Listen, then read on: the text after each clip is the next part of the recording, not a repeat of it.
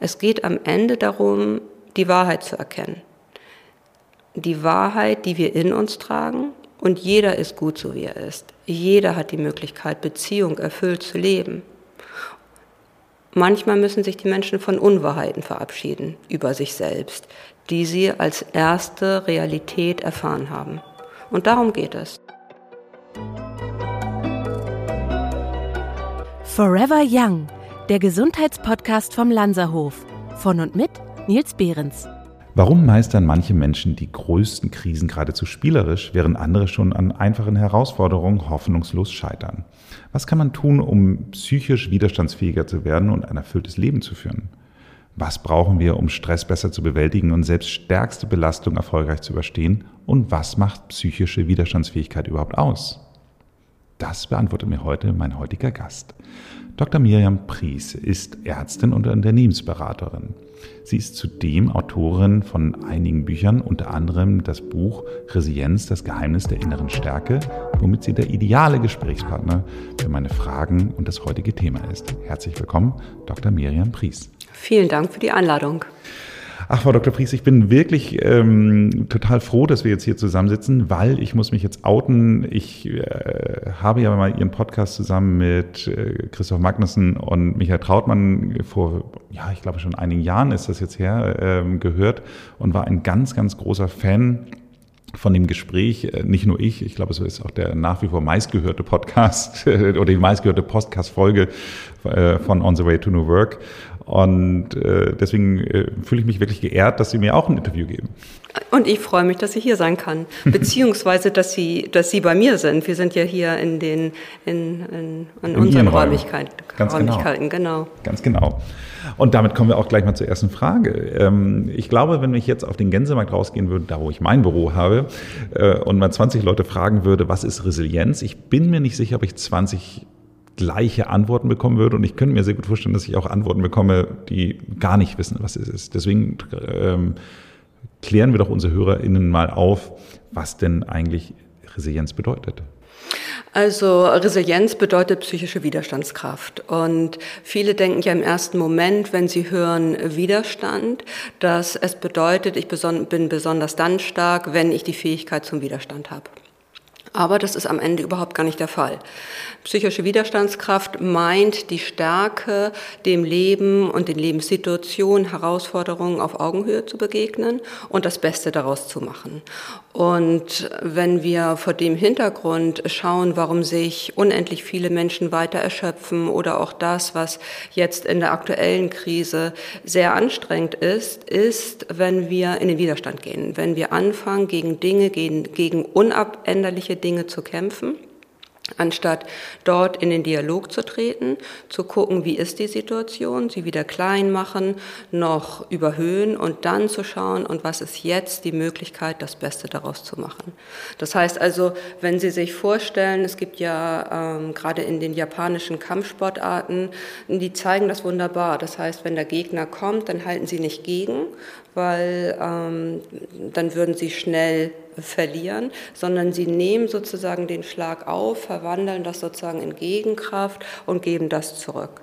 Also die, die Resilienz ist eigentlich die Biegsamkeit anzunehmen, ohne hinzunehmen und dann dem ein Gegenüber zu bieten.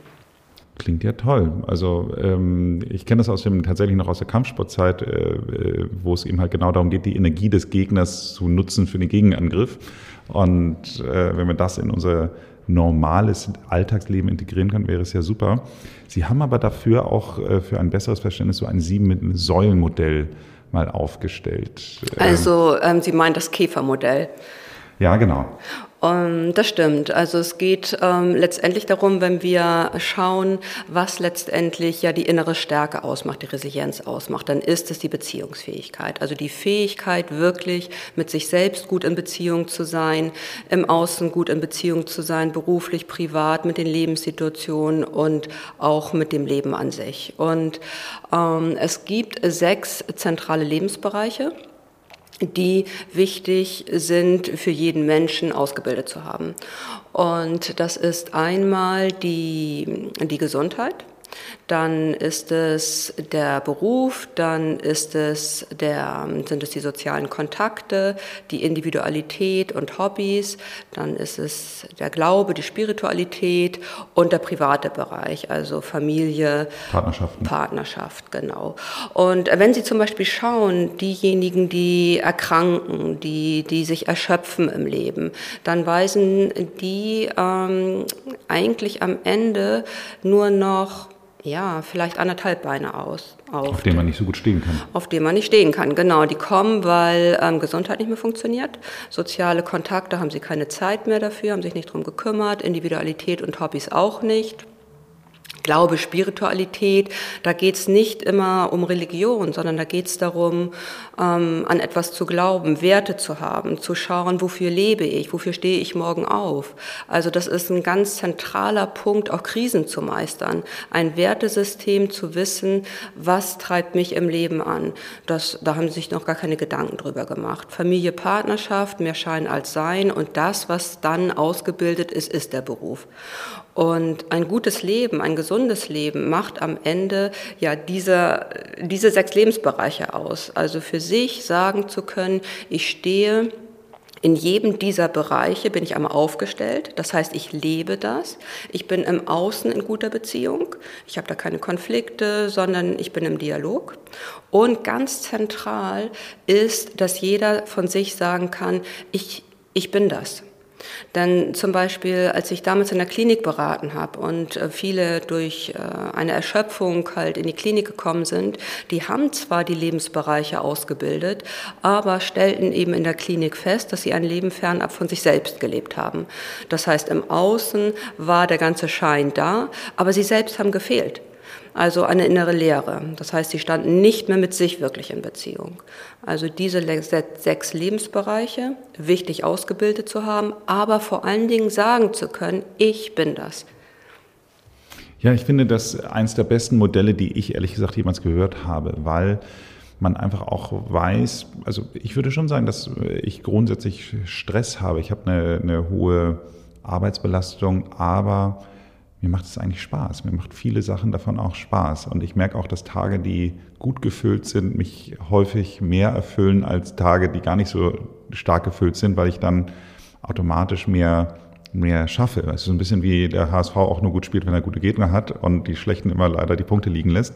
Aber ähm, von daher finde ich, ist das einfach ein, ein so schönes Gleichnis, dass man äh, einfach sagen musst, nein, es liegt nicht daran, dass die Arbeit dich nicht erfüllt. Du musst halt einfach eine gute Beziehung zu deiner, äh, oder dass die Arbeit zu stressig ist, mhm. sondern du musst einfach eine gute Beziehung da grundsätzlich haben. Und ich glaube auch, dass grundsätzlich das nicht immer unbedingt gleich in einen Burnout enden muss, aber ich weiß einfach aus meiner Erfahrung, ich habe jetzt seit ich überlege jetzt gerade, ich seit ungefähr 20 Jahren, dass ich Führungsverantwortung habe und wie häufig ich das beobachtet habe, dass MitarbeiterInnen manchmal komisch reagieren, komisch ähm, agieren, teilweise auch kündigen, weil die einfach insgesamt mit sich, mit ihren Beziehungen wahrscheinlich nicht so ganz im Reinen sind. Die suchen einfach nach etwas, weil sie die Erfüllung an vielen anderen Punkten noch nicht gefunden haben. So. Können Sie das so ein bisschen nachvollziehen, was absolut, ich meine? Absolut, absolut. Und ich denke gerade, während Sie ähm, davon gesprochen haben, das ist, ähm, vielleicht ist das, sollten wir auch noch mal kurz definieren, was eigentlich eine gute Beziehung ausmacht, weil ähm, wir können eigentlich, oder das erlebe ich bei meinen Klienten, dass viele erst dann in die Beratung kommen, wenn das Kind in den Brunnen gefallen ist. Das heißt, wenn Störungen, wenn Konflikte da sind. Und Sie haben ja das Beispiel gesagt, man kann viel arbeiten ohne sich zu erschöpfen. Also was heißt es zum Beispiel, mit seinem Job gut in Beziehung zu sein?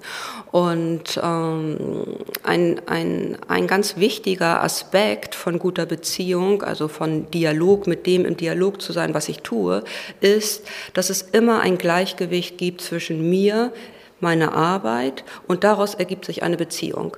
Und diejenigen, die sich zum Beispiel erschöpfen, die verlieren sich völlig in dem, was sie tun oder sie kommen nicht darin vor.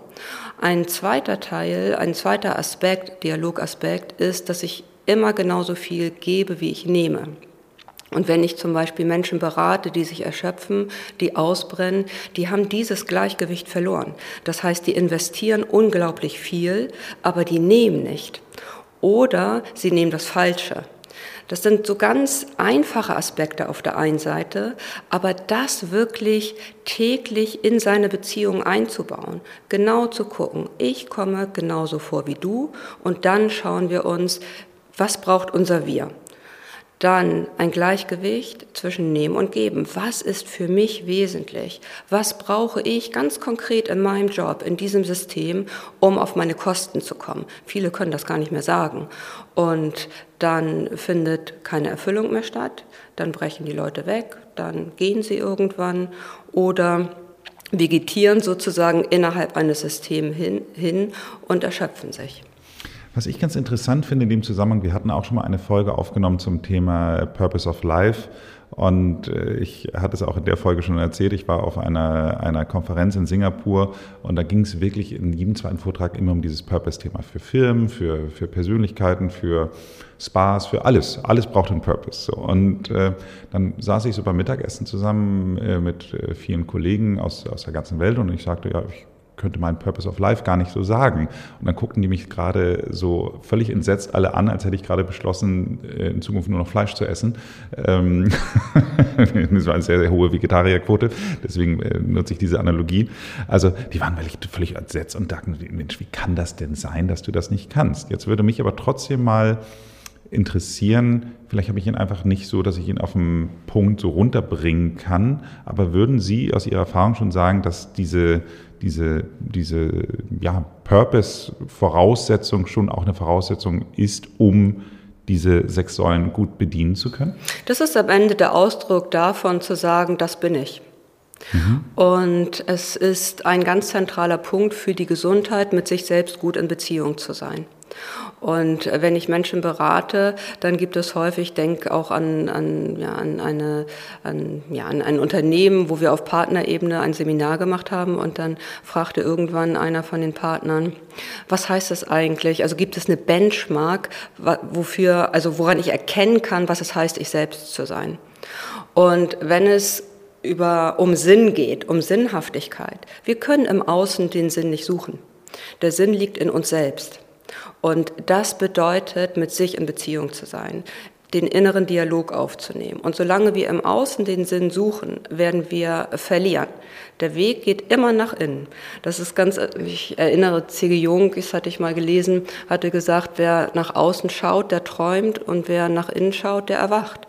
Und das ist am Ende der Weg erfüllter Beziehung. Mit sich in guter Beziehung zu sein, sich selbst zu finden und auf dieser Grundlage dann im Außen die Beziehung beruflich, privat mit dem Leben so zu leben und zu gestalten, dass ich am Ende sagen kann, das bin ich. Und dann gibt es nicht im Außen der Maß, das Maß oder bestimmt gesetzte Definition für, für Erfolg, sondern das ist mein innerer Maßstab, mein inneres Gefühl, das ist das Richtige, das stimmt und das ist mein Leben. Und das haben unendlich viele Leute verloren sehen Sie gesellschaftlich und das sehen Sie, ich weiß nicht, wie Sie das erleben bei sich in der Klinik.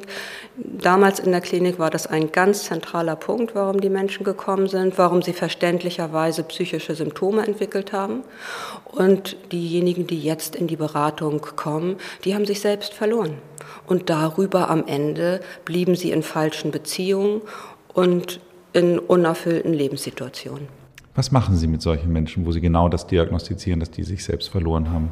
Ich stehe Ihnen zur Seite und versuche mit Ihnen gemeinsam zu schauen, dass Sie den Weg zu sich selbst zurückfinden. Und ich, ich kann ja nicht sagen, Ihnen zum Beispiel kann ich ja nicht sagen, Sie sind der.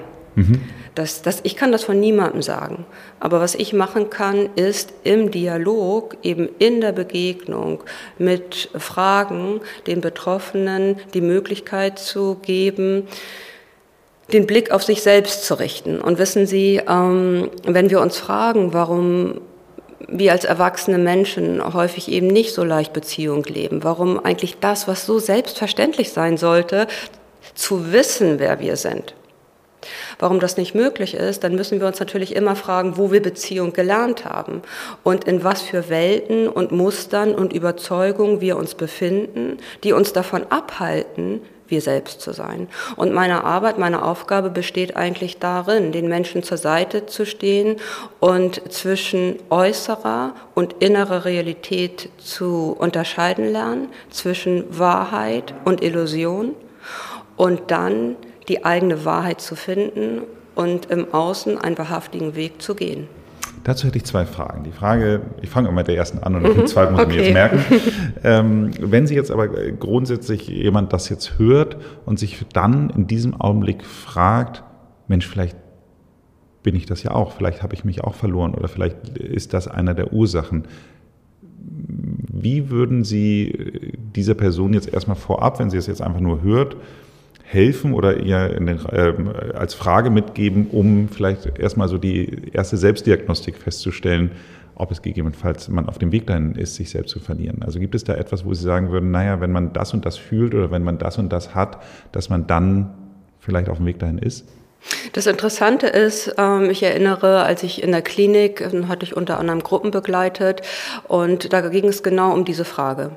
Und das Interessante war, dass jeder von den Beteiligten sagen konnte, wann er begonnen hatte, sich selbst zu verlieren, wann er begonnen hatte, die innere Stimme zu verraten, sich zu verraten. Bei einigen war es fünf Jahre her, bei einigen ein halbes Jahr, bei anderen ein paar Monate. Aber interessanterweise wusste jeder diesen Moment. Und es gibt keine typischen Symptome. Jeder hat das innere Wissen in sich. Und wenn jeder mit sich in den Dialog tritt, und das ist jetzt das Entscheidende, der Dialog wird darüber bestimmt, dass ich bereit bin, mich für mich zu interessieren und offen zu sein. Wirklich bereit sein zu sehen, wer ich bin und wer ich auch nicht bin. Und wenn Sie sich diese Frage stellen, bin ich eigentlich noch der, der ich bin? Bin ich auf dem richtigen Weg? Bin bin ich das eigentlich noch? Dann gibt es eine Antwort. Die Frage ist nicht, ob es keine Antwort gibt. Die Frage ist, ob Sie die Antwort hören wollen. Und diejenigen, die beginnen, sich das zu fragen, werden die Antwort wissen.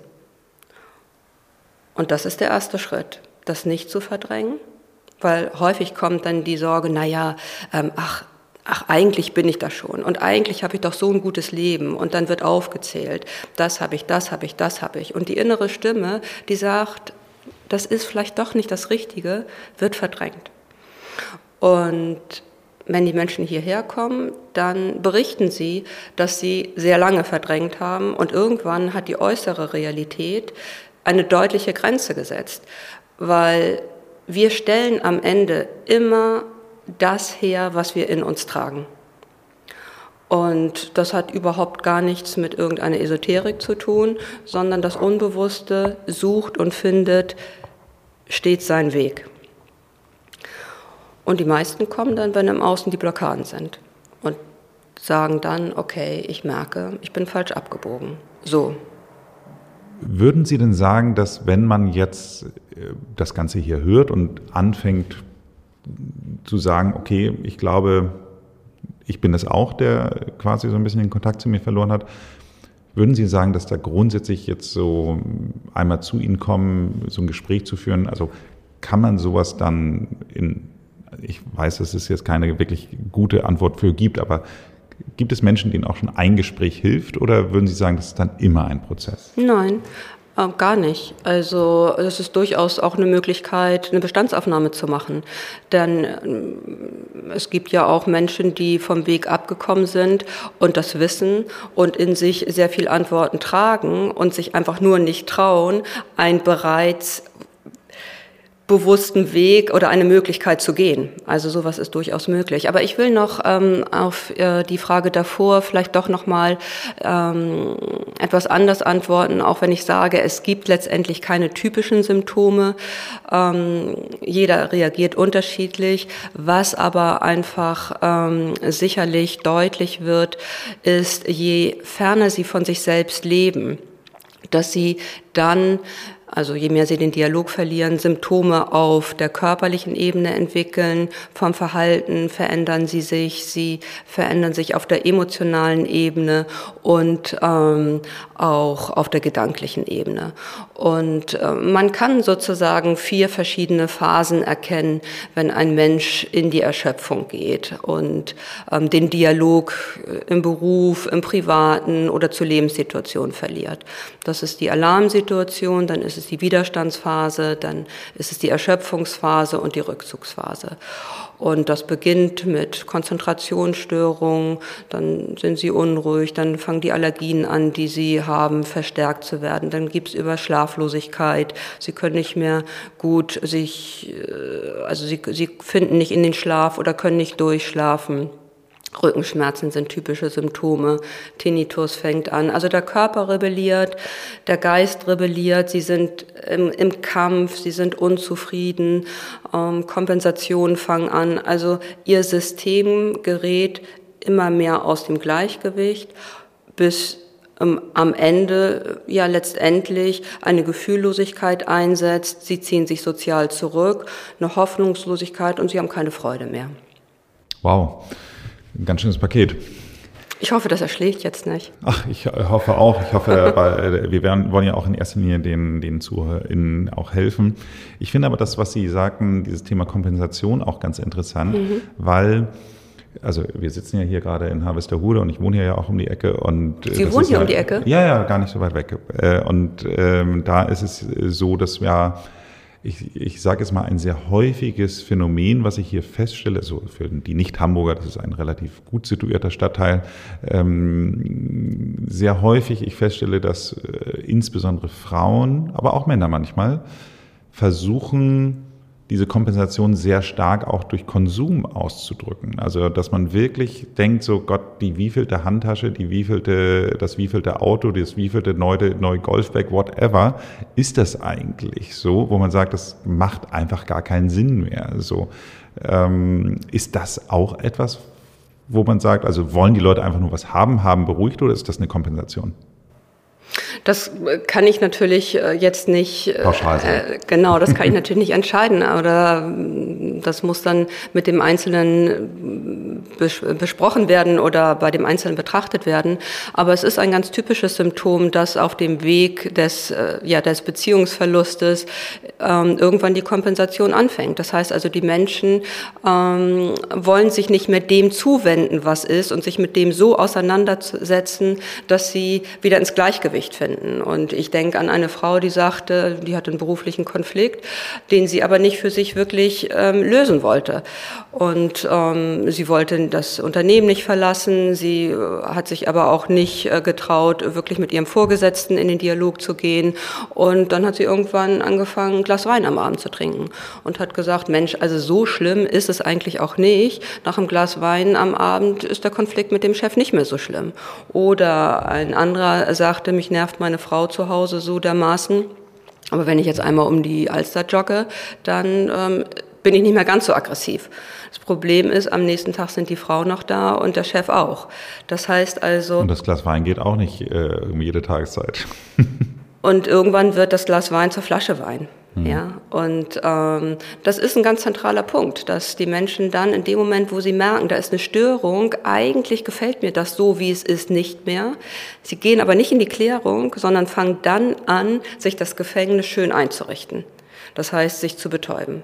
Also ist es gar nicht so leicht, den Weg zu sich selbst zu gehen. Das ist aber die einzige Möglichkeit, in dem Moment, wo ich eine Störung merke, nicht betäuben, sondern dort in die Auseinandersetzung zu gehen. Und ein Teil zum Beispiel auch in Seminaren ist immer die Frage, also was auch die Zuhörer und Zuhörerinnen machen können, ist für sich einmal zu schauen, weiß ich eigentlich, womit ich kompensiere?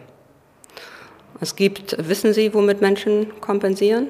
Grundsätzlich oder für ja. mich jetzt persönlich? Nö, was so ganz, ganz, ganz typisch ist. Na, ich hätte jetzt tatsächlich, ich hätte dieses Thema Alkohol, ich hätte das Thema Konsum, äh, also Konsumkäufe oder Konsumieren grundsätzlich, glaube ich, hatte, würde ich schon als eine sehr hohe Ersatzbefriedigung sehen. Mhm. Also wenn Sie rein so vom, vom Trieb her gehen, was so die ganz klassischen Kompensationsmechanismen sind, ist Fressen, Huren, Saufen. Okay. So, und dann sind sie je nachdem, wenn sie in der Gesellschaft sind, dann können sie sich auch Handtaschen und was auch immer kaufen und dann haben sie natürlich noch äh, Medikamente und, äh, und so weiter. Aber das sind in dem Moment, wo der Trieb so stark ist, dann gehen sie in die Betäubung. Und dann fängt es mit einem Glas Wein an und dann ist eine Flasche Wein. Und so verlieren sie sich eigentlich immer mehr auf dem Weg zu sich selbst oder sich selbst. Denn Sie haben das mit den Handtaschen angesprochen. Es bringt ja nichts. Es bringt nichts. Ich finde es ganz interessant. Wissen Sie, was meine Kompensation ist, wenn ich, also meine Konfliktkompensation, mhm. wenn ich äh, Konflikte habe, merke ich, dass ich direkt danach mein unheimliches Bedürfnis habe, mit jemand anderen in Dialog zu gehen. So, das sind äh, im Idealfall natürlich Freunde, äh, Familie, also engere soziale Kontakte. Es reicht aber manchmal auch dann mit Kollegen oder sonst was, wenn sie, je nachdem, wo es stattgefunden hat. Aber ich merke einfach für mich, dass ich, wenn ich eine wirkliche aggressive Konfliktsituation habe, dass ich da direkt zum Ausgleich ein, eine andere Art des Dialogs brauche. Wenn der eine Dialog gescheitert ist, brauche ich einen anderen Dialog. Ist das, ist das nachvollziehbar? Absolut. Absolut. Das ist ja, und dann ist die Frage, mh, mm, suchen Sie das wirklich als Kompensation oder suchen Sie das für sich als Klärung? In dem Moment, wo es eine Kompensation ist, wäre es, Sie gehen zu, zu dem Nächsten und beschweren sich über denjenigen, mit dem Sie den Konflikt haben. Das ist nee, im Unternehmen ganz typisch. Dann wird immer über denjenigen gesprochen, der, mit dem sie sich streiten, anstatt mit dem letztendlich das zu lösen. Das wäre eine Kompensation. Aber in dem Moment, wo sie die Begegnung auf anderer Ebene suchen, dann ist es verständlich, weil wir Menschen sind ja soziale Wesen. Wir brauchen letztendlich Beziehung und Begegnung. Und je gestörter unsere Beziehungen sind, umso belasteter sind wir natürlich. Und da kann Begegnung auf anderen Ebenen helfen, dass auch wieder auszugleichen. Nee, ich würde sagen, es ist manchmal eher eine Reflexion von dem, was passiert ist, manchmal aber auch weder noch. Mhm. Also, dass ich einfach nur das Gefühl habe, dass ich äh, nach dem schlechten Gespräch nochmal ein gutes brauche. Mhm. Und äh, von daher, das einfach, ähm, ja, von daher kommen wir wieder zu diesem Punkt der, der Beziehung und Dialoge letztendlich, die dann da irgendwo auch stattfinden. Und ähm, jetzt komme ich aber zu meiner Frage, die mhm. ich äh, noch zurückgestellt habe.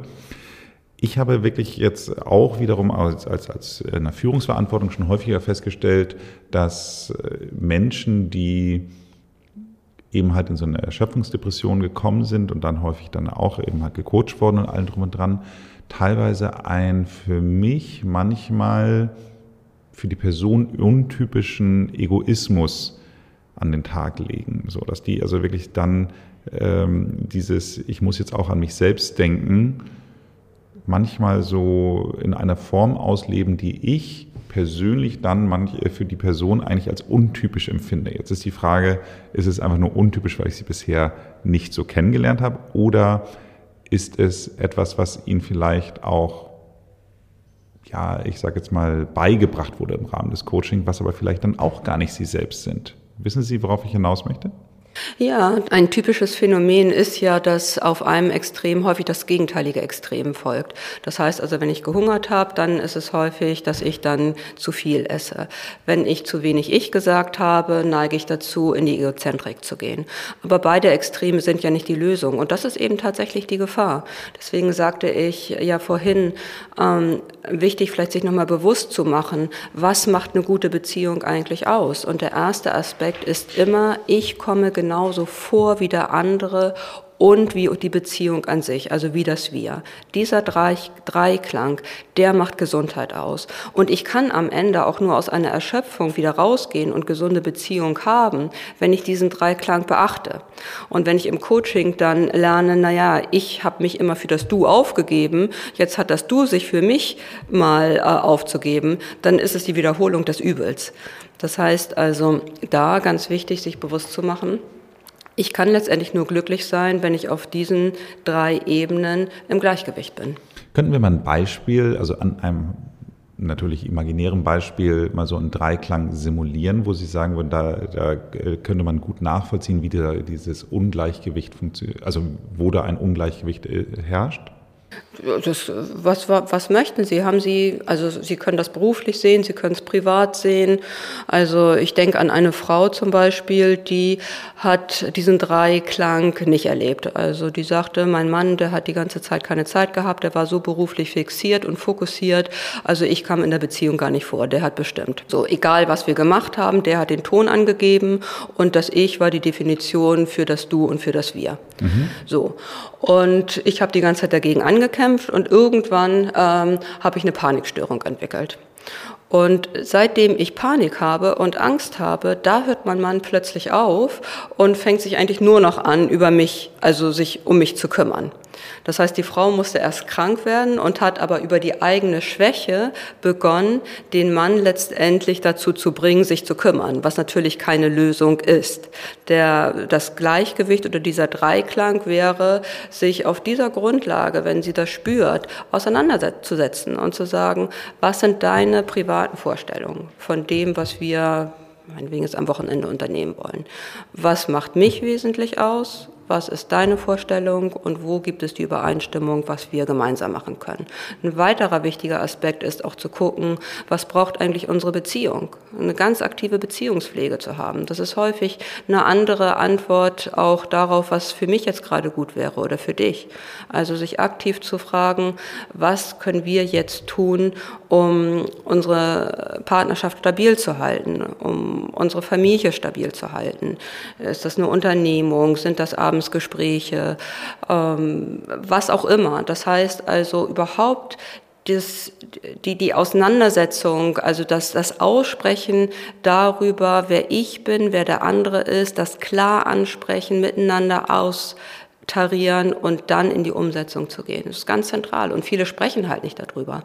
Und viele sind, ob das jetzt beruflich oder privat ist, sind dann permanent am Kampf, sagen, der andere macht nicht das, was ich will und sind immer auf dieser Ich-Du-Ebene und gucken gerade, ich Mensch, was braucht eigentlich unsere Partnerschaft? Vielleicht braucht unsere Partnerschaft, das ist ja auch eine berufliche, jetzt äh, auch gar nicht mehr permanent die Vorwürfe, sondern was können wir jetzt konkret tun? Also mal auf eine andere Ebene zu steigen.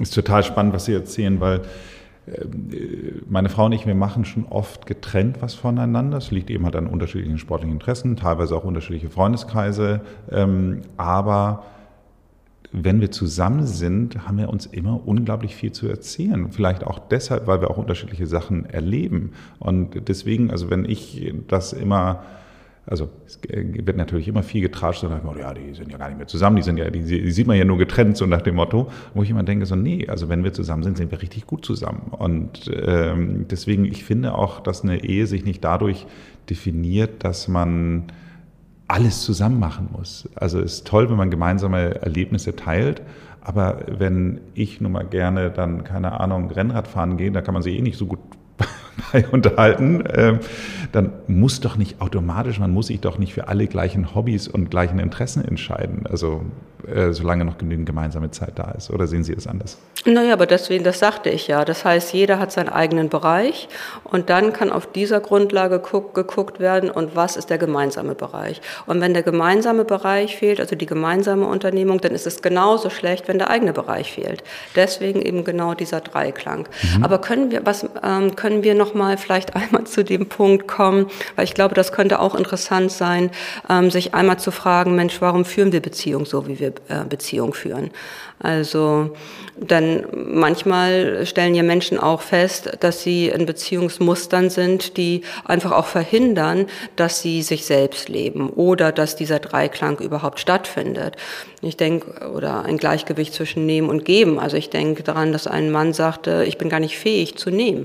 Also ich bin der beste Freund, der beste äh, Mann. Ich kann immer die ganze Zeit geben. Ich kümmere mich um alle anderen. Aber in dem Moment, wo ich mal auf Hilfe angewiesen bin oder mir was angeboten wird, ein ganz einfaches Beispiel, nur wenn äh, mir ein Freund anbietet, mich zum Bahnhof zu fahren, dann mache ich das nicht. Mhm. Ne, dann, dann, dann denke ich so, nein, um Gottes Willen, das will ich ihm nicht zumuten und hol mir lieber ein Taxi. Mhm.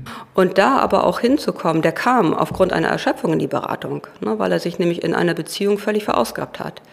Da hat er die ganze Zeit erstmal nur geguckt, Mensch, ich gebe so viel, aber die Heilung war am Ende zu gucken, warum bin ich gar nicht in der Lage, auch anzunehmen.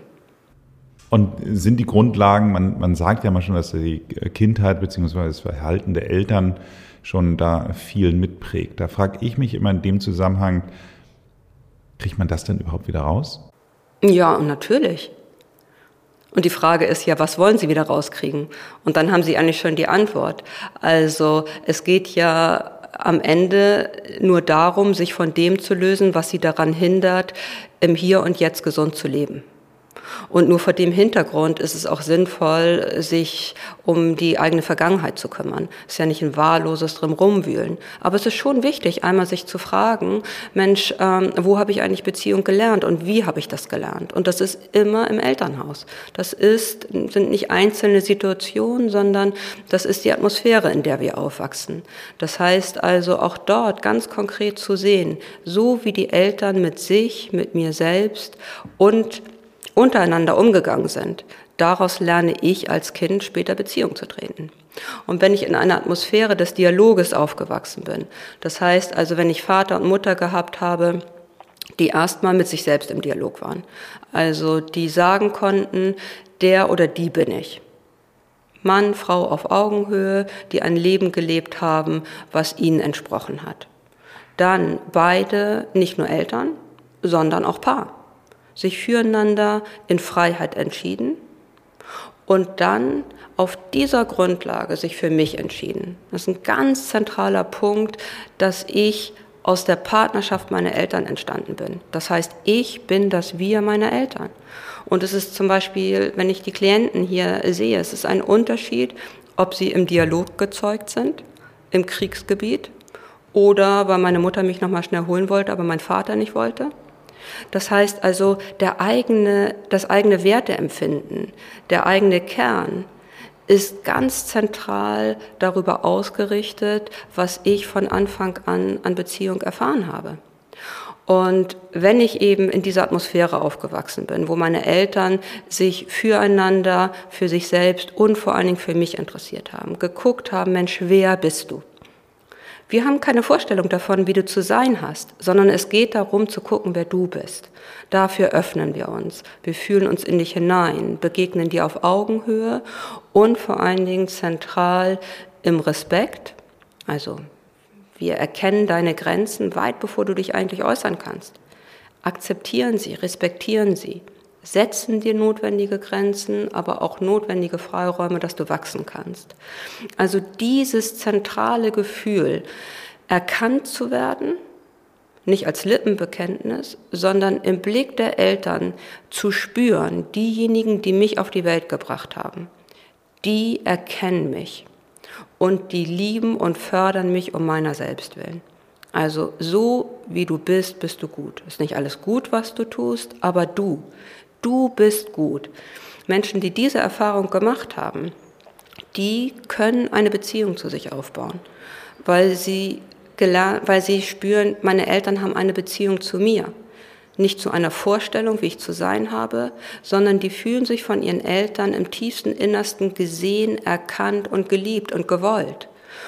Und auf dieser Grundlage entwickelt sich ein tiefer Selbstwert eine tiefe Annahme und eine tiefe Selbstliebe, die überhaupt nichts mit Verliebtheit zu tun hat, sondern das Wissen, es ist gut, so wie ich bin. Und es ist schön, dass ich da bin. Es ist nicht alles gut, was ich tue. Diese Menschen sind kritikfähig. Und vor allen Dingen, diese Menschen wollen das Wir. Die sind fähig auch für ein Du, weil sie sich selbst haben. Aber je weniger wir das erfahren haben, je mehr wir übersehen worden sind, je mehr wir bestimmte Funktionen zu erfüllen hatten, je mehr wir in Kriegsgebieten aufgewachsen sind, umso mehr wirkt sich natürlich diese Atmosphäre in uns aus. Das heißt, da ist keine Augenhöhe. Respekt ist für uns nicht selbstverständlich. Empathie haben wir vielleicht nie gelernt. Interesse gab es vielleicht gar nicht. Und je nachdem, welche Sprache mit uns gesprochen worden ist, diese Sprache fangen wir an zu sprechen. Uns selbst gegenüber und der Welt gegenüber, dem Leben gegenüber und in unseren Beziehungen. Und dieser Mann zum Beispiel, von dem ich Ihnen vorhin erzählt habe, der immer nur gegeben hat, der berichtete in einer tiefen Erschütterung, dass er die Erfahrung gemacht hat, früh ausgenommen worden zu sein. Das heißt, immer dann, wenn er was bekommen hat, dann wurde ihm das spätestens drei Wochen später unter die Nase gerieben und ihn damit erpresst. Das heißt, er hat überhaupt nicht die Erfahrung gemacht, ich kann frei nehmen, ohne dass ich dafür benutzt werde oder dass das ein manipulatives Geben, also Nehmen ist. Und der hat irgendwann gesagt, nein, ich lasse mich nicht mehr ausnehmen. Mache ich nicht mehr. Ich bin unabhängig. Ich will die Kontrolle haben. Ich will mich nicht mehr erpressen lassen. Und hat sich dann, und dann sind wir in den Beziehungsgestaltungen, eine Frau gesucht, unbewusst, die ihn ausgenommen hat. Ja, wo er die ganze Zeit nicht nehmen konnte, weil die gar nicht bereit war, ihm was zu geben, wo er die ganze Zeit gegeben hat. Und darüber hat er sich erschöpft. Aus dem Schutz, ich will nie wieder benutzt werden oder manipuliert werden, nehme ich nicht mehr, hat er am Ende sich erschöpft. Oder ein anderer Mensch macht die Erfahrung von einem Vater, der zutiefst cholerisch war.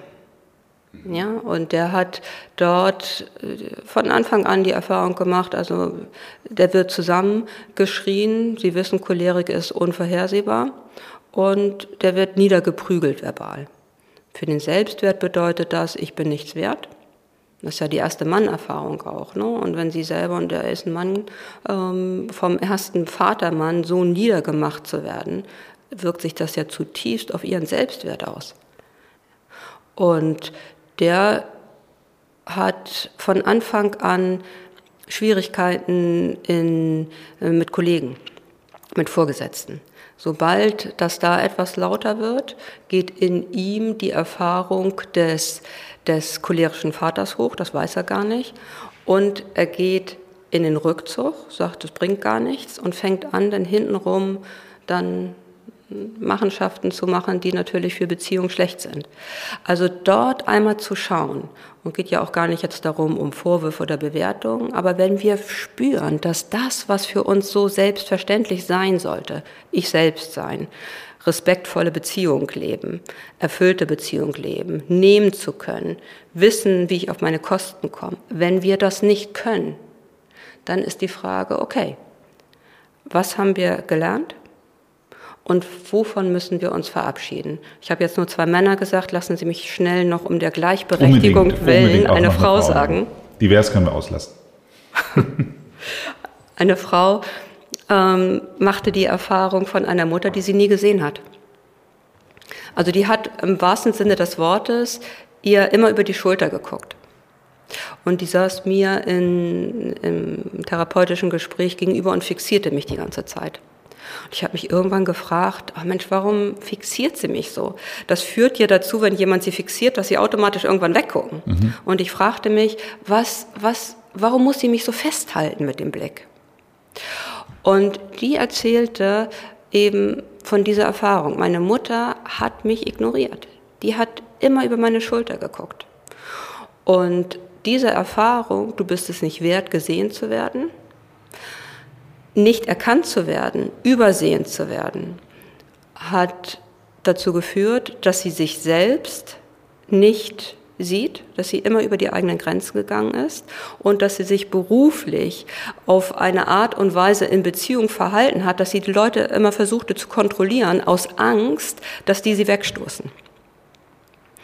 Also vor dem Hintergrund ist das eine große Chance, wenn Sie fragen, was ich mit den Menschen mache, die kommen. Es geht am Ende darum, die Wahrheit zu erkennen. Die Wahrheit, die wir in uns tragen. Und jeder ist gut, so wie er ist. Jeder hat die Möglichkeit, Beziehung erfüllt zu leben. Manchmal müssen sich die Menschen von Unwahrheiten verabschieden über sich selbst, die sie als erste Realität erfahren haben. Und darum geht es.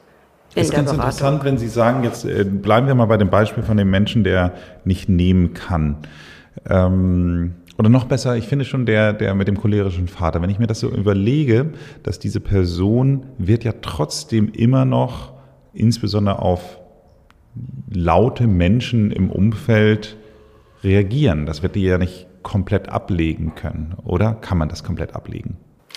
Ähm, am Ende ist es genau so, also das Ziel ist immer das Gesunde. Mhm. Und das ist so, wie Sie sagen. Also am Ende ist es ja nicht das Gesunde, wenn ich immer übersehen worden bin, dass ich zur Egozentrikerin oder zum Egozentriker werde. Und das Ziel ist natürlich, ein Gegenüber zu bieten, auch lauten Menschen gegenüber. Was ist, wir haben die Möglichkeiten, unsere Wunden zu schließen. Es ist dringend notwendig. Aber jede Wunde bleibt eine Narbe. Okay. Und je fester die Narbe ist, umso weniger merken sie, wir sie. Und wir werden eine Narbe nur dann merken, wenn sie richtig fest geworden ist unter Extremstbelastung. Das heißt, wir werden vielleicht ein Ziehen merken bei einem wirklichen Choleriker, aber wir werden stehen bleiben. Weil es nicht mehr um den Choleriker uns gegenüber geht. Und das ist ganz entscheidend. Als Kind sind wir unseren Eltern ausgeliefert, den Erwachsenen ausgeliefert. Wir haben noch nicht die Möglichkeit, etwas entgegenzusetzen, weil unser Ich noch nicht ausgebildet ist. Und die Chance als Erwachsene ist, zu dem Ich zu finden. Und dann ist es unerheblich, wer da gegenüber ist. Das ist in Unternehmen auch ganz wichtig. Ich habe so viele Diskussionen darüber, wenn es darum geht, wir haben eine versaute Unternehmenskultur, wo es gestörte Menschen gibt, die keinen Respekt haben, die die Erde verbrennen. Und mit diesen Menschen kann man nicht zusammen sein. Okay, ist vielleicht auch so, aber am Ende geht es nicht darum, dass mir gegenüber jemand der Respekt verliert, sondern es geht am Ende nur darum, halte ich den Respekt, halte ich die Augenhöhe, halte ich den Wert. Und solange ich im gesunden Handel, kann mich keiner angreifen. Ein Kind ist ausgeliefert und das Destruktive geht in das Kind rein. Das heißt also, die Destruktivität, die Aggression, der Cholerik, diese Atmosphäre ist in den Jungen reingegangen. Die Aufarbeitung für den Mann bedeutete, sich dieser Destruktivität in sich bewusst zu werden. Vor der ist er geflohen. Nicht vor dem lauten Außen, sondern was innerlich angedockt hat. Und das hat er aufgelöst. Aufgelöst heißt, er hat es durchgearbeitet. Er hat sich diesen tiefen Schmerzen, Ängsten, Verzweiflungen, eigenen Aggressionen, die verständlich sind, gestellt. Er hat sich mit dem inneren Vater so auseinandergesetzt, dass er ihn in der Therapie erschlagen hat, innerlich, um sich von diesem Vergewaltiger zu befreien. Und dann hat er zu sich gefunden. Und zu sich gefunden heißt, ich bin ein Mann auf Augenhöhe. Mit Respekt, Offenheit, Interesse, ich stehe für mich auf meinem Boden. Ich muss nicht respektlos sein, ich muss nicht aggressiv sein, ich muss nicht hinterhältig sein, ich habe zu meinem Wert gefunden. Und das ist möglich. Und es ist dann möglich, auch lauten Menschen gegenüber deutlich eine Grenze zu setzen, die möglicherweise manchmal so aussehen kann, es gibt keine Grundlage für ein Wir. Wow, wow, das war ein großer Rundumschlag, muss ich wirklich sagen, aber sehr eindrucksvoll. Ich möchte noch mal auf einen anderen Punkt kommen, weil wir sind so viel jetzt bei der Jugend und Kindheit, die prägt. Und Sie haben ja eine Stiftung gegründet, äh, speziell für Kinder, Jugendliche, junge Erwachsene. Ähm, wollen Sie da mal was zu sagen? Ja, das ist ähm, die gemeinnützige GmbH Dialogstark ähm, heißt sie. Die ähm, habe ich 2019 gegründet und ähm, die Idee ist eigentlich damals entstanden, als ich im ersten Semester unterrichtet habe, wo deutlich geworden ist, dass die jungen Menschen 17, 18, 19 ähm, schon Erschöpfungssymptome hatten. Und ähm, es war eine hohe Unsicherheit, da auch drüber zu sprechen. Und irgendwann im Kurs ähm, aber trauten sich die jungen Menschen anzufangen, wirklich offen auch zu sein. So, und dann gab es extra Seminare, die wir dann an Nachmittagen gemacht haben mit der Überschrift, was heißt es eigentlich, gesunde Beziehungen zu führen. Nun, sie sind in Social Media unterwegs gewesen. Es ist alles ganz leicht, sich virtuell zu verständigen. Aber im Gegenüber wirklich gute Beziehungen zu leben, das wurde damals schon deutlich, das war schwierig und vor allen Dingen ganz zentral, was heißt es, sich selbst zu sein. Das Gefühl für sich selbst, eine gute Frustrationstoleranz, lernen zu können, leisten zu können, erfüllt zu sein, gesund zu bleiben, all das war schwierig. Und dann gab es einen Schlüsselmoment, wo ein junger Mann sagte, 19, ähm, Frau Pries, ich habe mir noch nie Gedanken darüber gemacht, was es heißt, ich selbst zu sein. Und jetzt, wenn wir das aber so besprechen, kann ich Ihnen sagen, ich glaube, ich bin hier und der hat sich für einen kreativen Bereich entschieden, weil mein Vater wollte, dass ich zu Unilever gehe. Und ich habe so einen Konflikt mit meinem Vater, weil ich den so beherrschend erlebt habe in der Familie, dass ich mich von diesem Mann nicht beherrschen lassen wollte. Und deswegen habe ich das Gegenteil gemacht.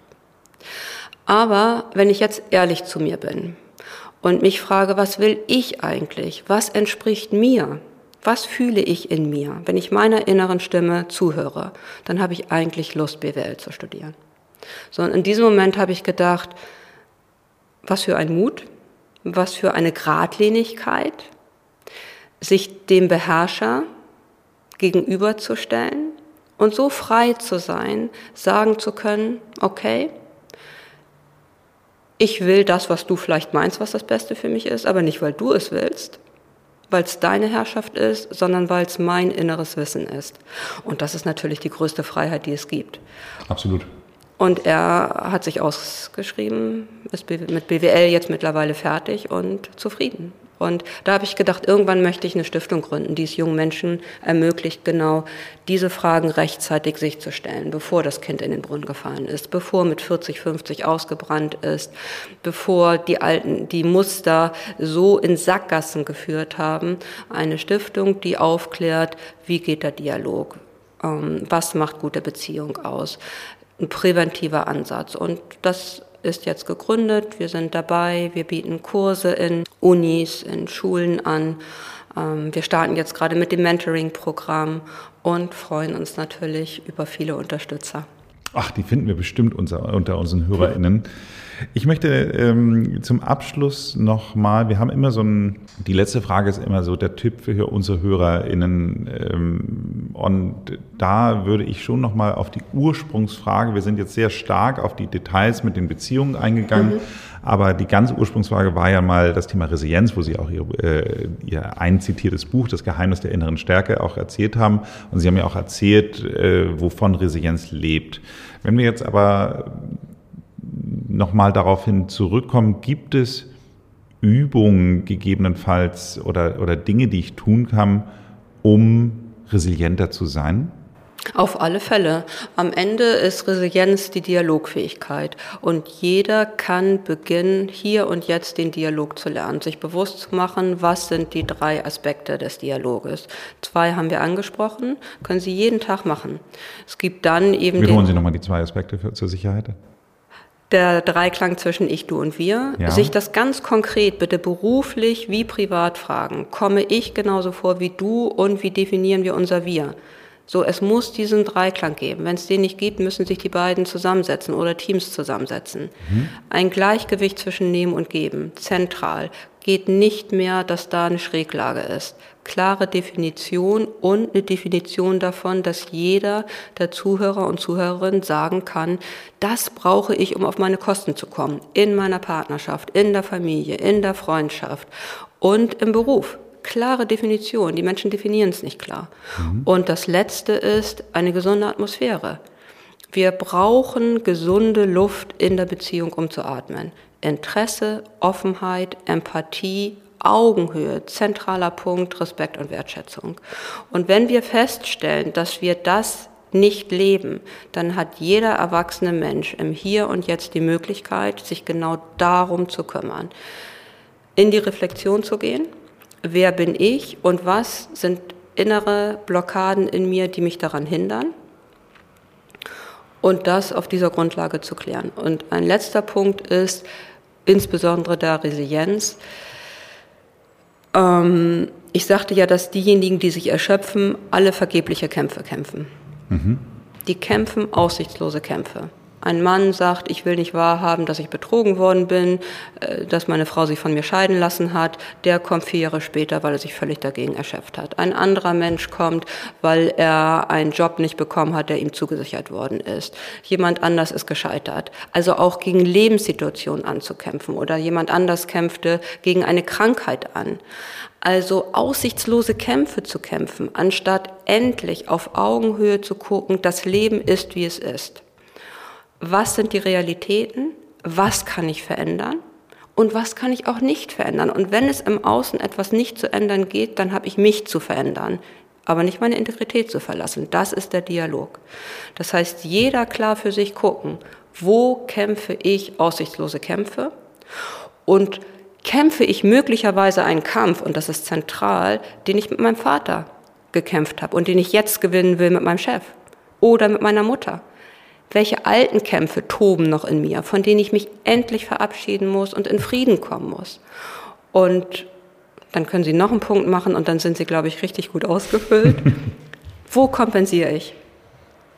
Jeder von uns weiß, ob das, was er tut, richtig ist. Bin ich bereit, innerlich mir zuzuhören und auch unangenehme Antworten zu hören? Unangenehmes Aushalten, das wirklich zu klären und aufzuhören, wirklich in die Betäubung zu gehen. Ich äh, denke an ein, ein Menschen, der sagte, ich habe ähm, gemerkt, dass ich in den letzten Jahren sehr viel mit Alkohol kompensiert habe. Und ähm, ich bin jetzt kein Alkoholiker, aber ich merke, ich habe mich betäubt. So.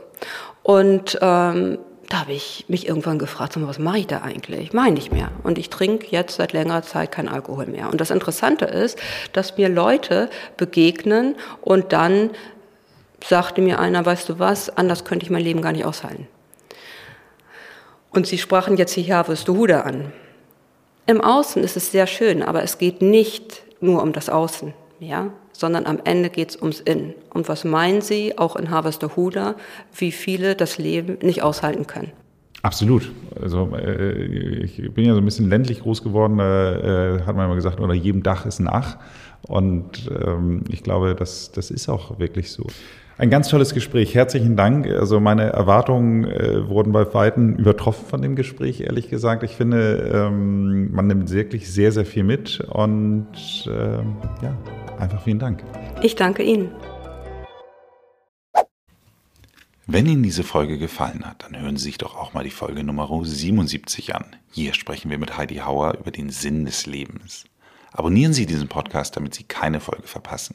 Ansonsten machen Sie es gut und Bleiben Sie jung.